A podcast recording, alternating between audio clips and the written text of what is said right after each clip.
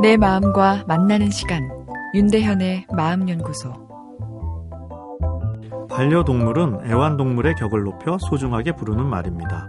반려동물과 관련된 해외 동물심리학회의 선언문에는 인간이 인간의 순수함을 잘 전달하지 못하여 그것을 대신 전달하는 애완동물을 반려동물로 승격한다. 라는 말이 있습니다. 인간을 대신해 우리를 위로해주는 애완동물, 고마운 존재죠. 그러나 사람들이 서로를 위로하지 못해 그 기능을 애완동물이 대신한다는 것, 경쟁에 지쳐 서로를 멀리하고 있는 우리들의 고독을 반영하는 슬픈 이야기입니다.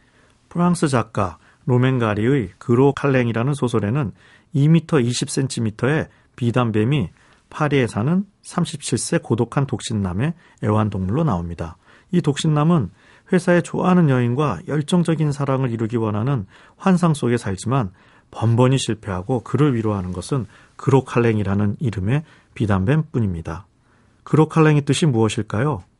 열렬한 포옹입니다. 주인공은 그 비단뱀이 자기를 감고서 꼭 조여줄 때 행복감이 밀려온다 합니다. 누군가가 자기를 따뜻하게 안아주고 있다는 위로와 안식을 느낍니다. 비단뱀의 포옹이라 울어야 할지 웃어야 할지요. 애완동물 연구를 보면 심장 질환을 가진 사람이 애완견을 키우면 심장 발작이 줄고 더 오래 산다는 결과가 있습니다. 털을 어루만질 때 물끄러미 자신을 쳐다보는 애완견의 눈을 보고 있노라면 남편보다 내 삶의 고통을 더 잘 이해해 주는 것 같다 말하는 아내들도 있습니다. 남편이 애완견보다 못하다니 남자로서 섭섭합니다. 사람은 누군가에게 공감받을 때 지친 마음의 에너지가 충전됩니다.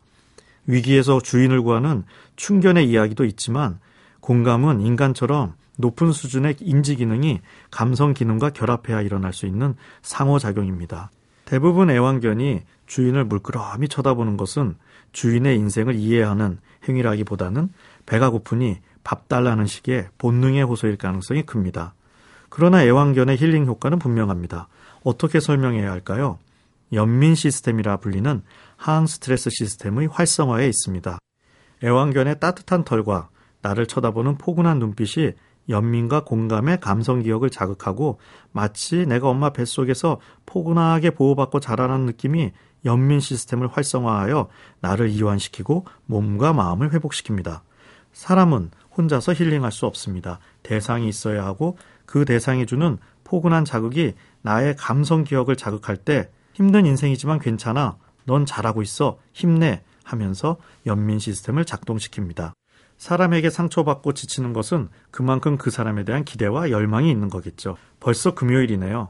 따뜻한 연민의 자극을 주고받는 주말을 계획해 봅시다.